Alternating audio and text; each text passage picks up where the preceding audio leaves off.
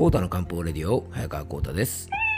この番組は婦人科漢方の専門家早川コータとアシスタントの猫林さんと2人でお届けいたします。猫林さん今日もよろしくお願いします。はいよろしくお願いいたします、えー、今回はですね、えー、食べたくなるものって体に必要なものなのかというテーマでねお届けをしていきたいと思います、えー、リスナーさんからのねあのちょっと質問にお答えする回にしていきたいと思います。えーとね、小林さんね、あのまあ、1000回を超えてですね、まあ、本当にいろんな方からね、お祝いのメッセージをいただいてるんですけども、あのインスタのね、DM の方でもね、かなりあのなんかお祝いのメッセージをね、あのコメントいただいたりしてね、あの本当にありがとうございます。うん、あのね、一つ一つ本当ね、あのお答えできる範囲でね、あのちゃんとお答えしていきたいなと思ってますし、まあ、この番組でもね、あのいろんな形でご紹介できればなと思っていますので、あのぜひ皆さんこれからもよろしくお願いいたします。はいでねまあ、やっぱり1000回超えてですねやっぱりまあね結構皆さんからあの毎日配信すごいですねとかね毎日よく話すネタがありますねなんて結構言われるんですよね猫林さんね。うん、まあ確かにねあのそうポッドキャストって決してあの毎日配信しなくてもね猫林さんいいんですよね。うんあの結構ですね、ポッドキャストやるとね、毎日配信しなきゃいけないんじゃないかってね、もしかしてこの番組聞いてる方思うかもしれませんが、あの他のポッドキャストの番組とかはね、結構あの週に1回とかっていう番組も結構多いし、例えば月に2回だけとかですね、あのその方のペースでね、結構更新しているので、あの決して毎日しなきゃいけないってわけじゃないんですけど、まあ、なんでね、僕が毎日やってるかっていうとね、猫バスやっぱり理由があるんですよね。まあ、もちろんですね暇っていうのもあるんですけど あのたまたまね僕がやっぱ最初に聞いたですねあのこの音声の番組あの Voicy とかで聞いてた番組がですねなぜか毎日配信のものばっかりだったんですよね。うんえーとね、ちょうど当時聞いてたのが、えっと、ワーママハルさんの番組とか、あと、最近あんまり聞いてないけど、キングコングの西野さんの番組とかですね、あと、えっと、さあまどかさんっていう方の番組とか、えー、DJ の OB さんとか結構聞いてたんですけどね、皆さん、あのー、なんていうのかな、ボイスブログ的にですね日々あったことを話すような番組もあったりとか、まあ、テーマを決めたりとかいろいろだったんですけど毎日配信されていたのであ僕もですねああの毎日音声番組って配信した方がいいんだなと思ったので、まあ、毎日ねあの配信してるってところもあるんですよね。うん、だからやっぱ最初のこうですね、まあ、出会いとかっていうのは結構大事なんですけど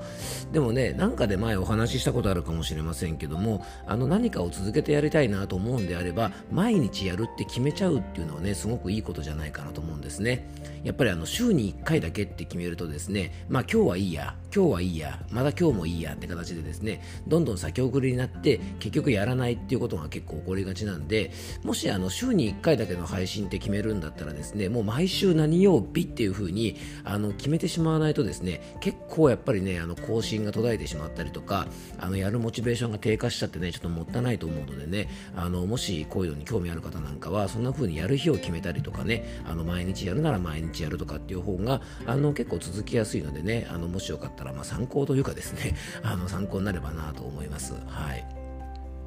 あの実はですね僕もう一個ねあの最近ちょっとお休みしてるんですけどプロレスのですねあの番組というかですねプロレスについてですね好き勝手に語る番組も一個やっているんですけどそれはですねあの週刊プロレスというですね雑誌が毎週水曜日のところにね水曜日になると僕のところに届くんですけどもその届いた日に配信するっていう風にねあの決めていたのでね週1でも結構続いたんですけど、まあ、最近ですねちょっとあのプロレストークの方をね少しお休みしてはいるんですけどまたあの近々再開したいなとは思うんですが、まあ、そんな感じでね皆さんももし何か発信しようっていう方がねいらっしゃってなかなか続かないななんて方がいらっしゃったら、まあ、ちょっと話が参考になればなと思います、えー、それでは今日の本題に入っていきましょう。コータの漢方レディオ今日もよろしくお願いいたします。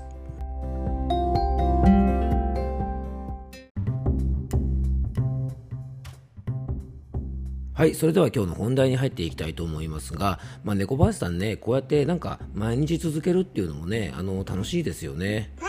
うん、まあ本当ね、今日もリスナーさんからのメッセージにお答えさせていただくんですけども、こうやってね、番組にメッセージをいただいたりとか、えー、っとね、インスタグラムとかでね、あの、まあ番組のダイジェストを今インスタでですね、投稿して、あの、今日はこんなお話ししましたよっていうのをね、なるべく毎日、あの、投稿するようにしてるんですけども、まあそういったのを見ていただいてね、あの、なんかメッセージいただいたりとかですね、まああの、皆さんといろんなやりとりができるのがね、毎日本当に楽しいですよね。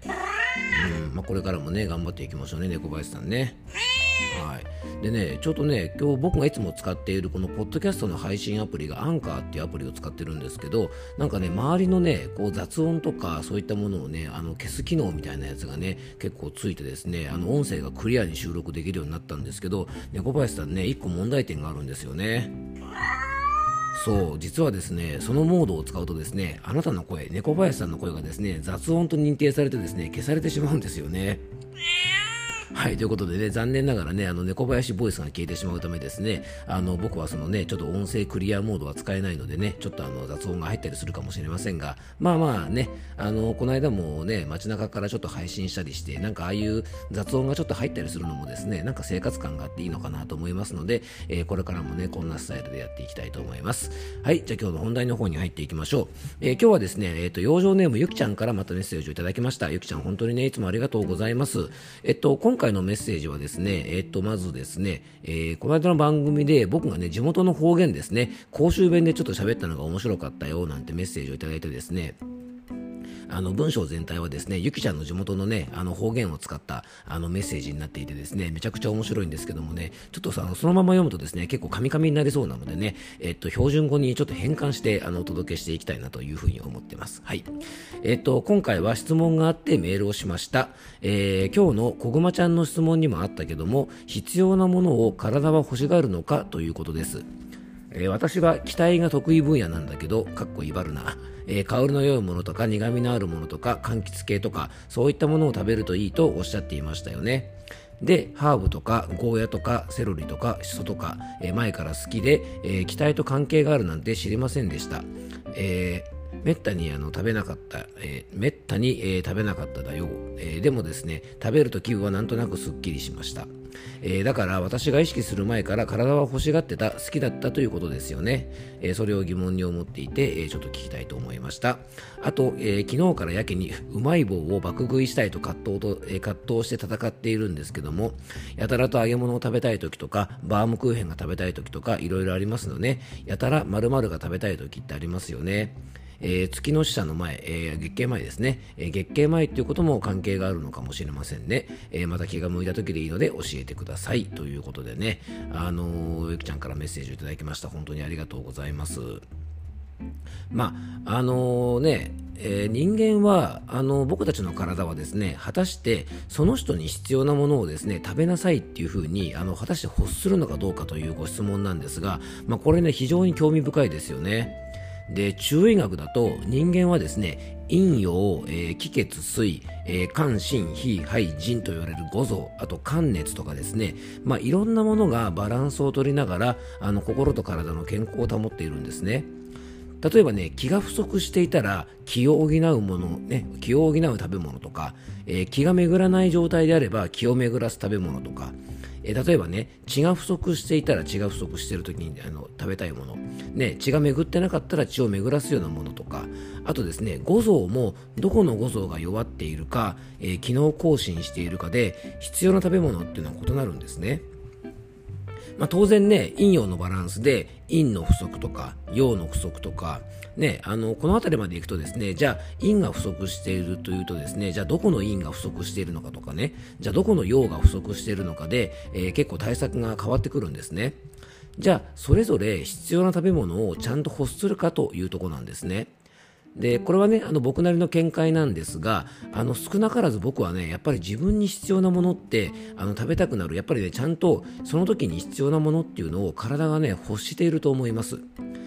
例えばね頭脳疲労が強い時頭の疲れが強い時に結構甘いものを食べたくなったりしますよね。まあ、これっていうのはですね実は、えー、中医学的に考えると甘みというのはですね消化する場所である火を養いですね。食べたものから元気を作り出す場所なのでね、まあ、脳疲労の回復にとも言えると思います。あのここでいう甘みっていうのはですね砂糖ではありません。あの要は糖質みたいなものですね。芋類とかあのご飯とか、まあ、そういうですねでんぷん質みたいなものがしっかり含まれているものとか、まあ、あと果物の甘みなんかもそうですがそういう甘みですね。はい。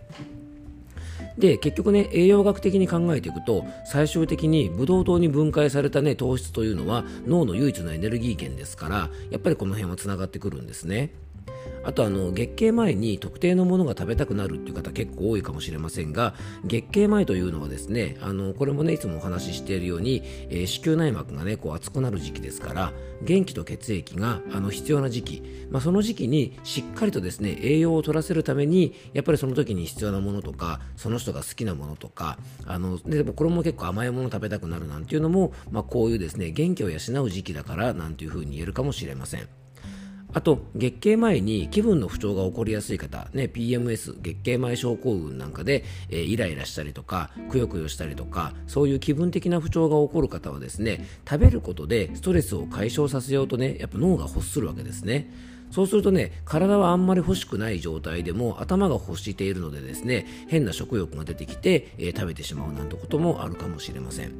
なのでね、これまあ体を欲しなくてもですね、頭を欲してるわけですから、ある意味その人に必要なものというふうにね、言えるかもしれません。まあでもね、こういう時はね、食べてしまうと結構体のね、あの、体にはですね、結構負担が大きくなるので、ちょっとここは注意したいところなんですよね。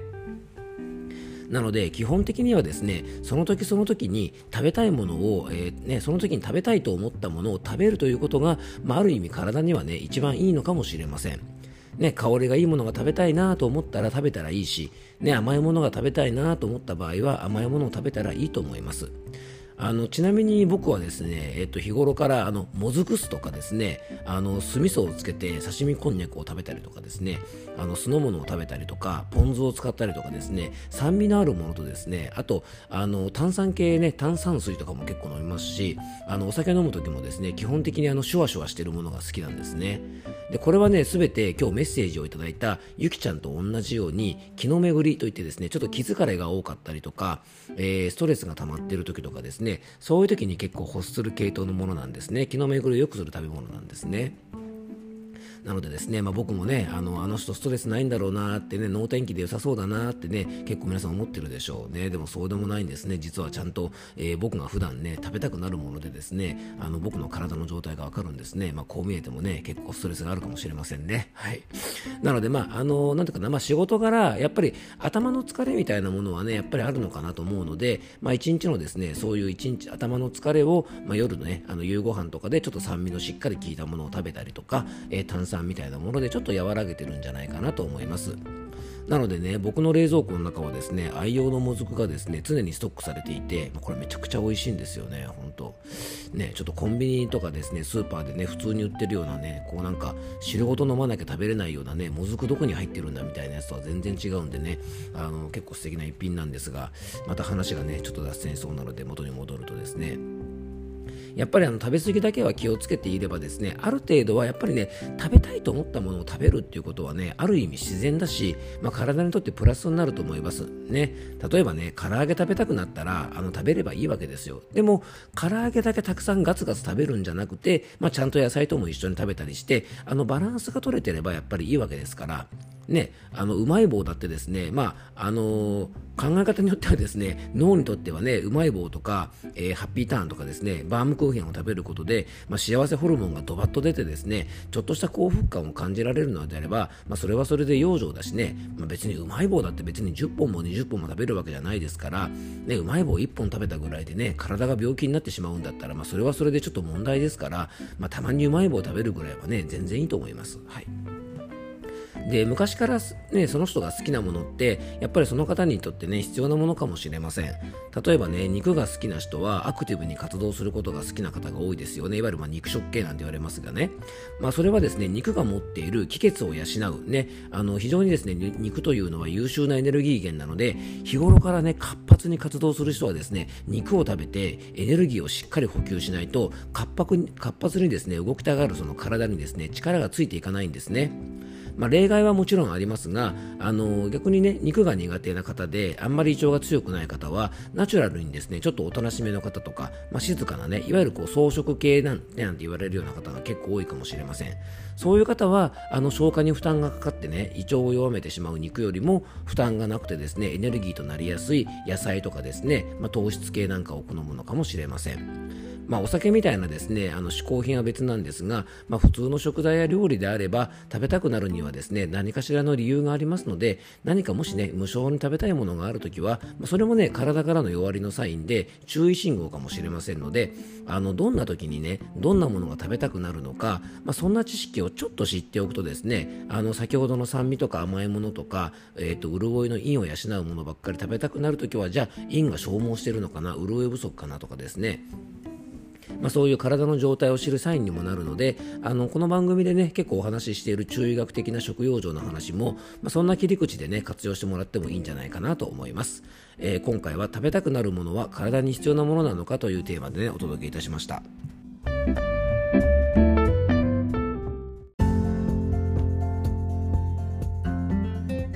はい今回もクロージングのお時間です。今日はですね養生ネームゆきちゃんさんからいただいたご質問にねお答えさせていただいて、えー、食べたくなるものは体に必要なものというテーマでねお届けしましたがあの本当にですねその時食べたくなるものとかその人が好きなものっていうのはやっぱりその人にとって必要なものでねあの例えば僕なんかはやっぱり日頃から割とこうエネルギッシュにねあの動く方だと思うんです。ね。だからやっぱりこうお肉とか食べるものが好きだしやっぱり定期的にですね猫林さんね焼肉とか食べておかないとちょっとこれはいかんですよね。うん、ほんとね、この間焼肉食べたけど、本当美味しかったな。また行きたいですね、焼肉へね、猫林さんね。はい、ということで皆さんもですね、まあもちろんね、食べ過ぎには十分注意して、バランスにも気をつけてですね、まあ、肉ばっかじゃなくてですね、えー、肉肉野菜、野菜野菜肉ぐらいでですね、バランスとってね、ぜひ食べてほしいですよね。はい、ということで、ぜひ皆さんバランスに気をつけながら、上手にその時その時にね、食べたいものを、あの、上手に活用していただけたらと思います。えー、今日も聞いていただきありがとうございます。どうぞ素敵な一日をお過ごしください。漢方専科サラダ薬房の早川幸太でした。では、また明日。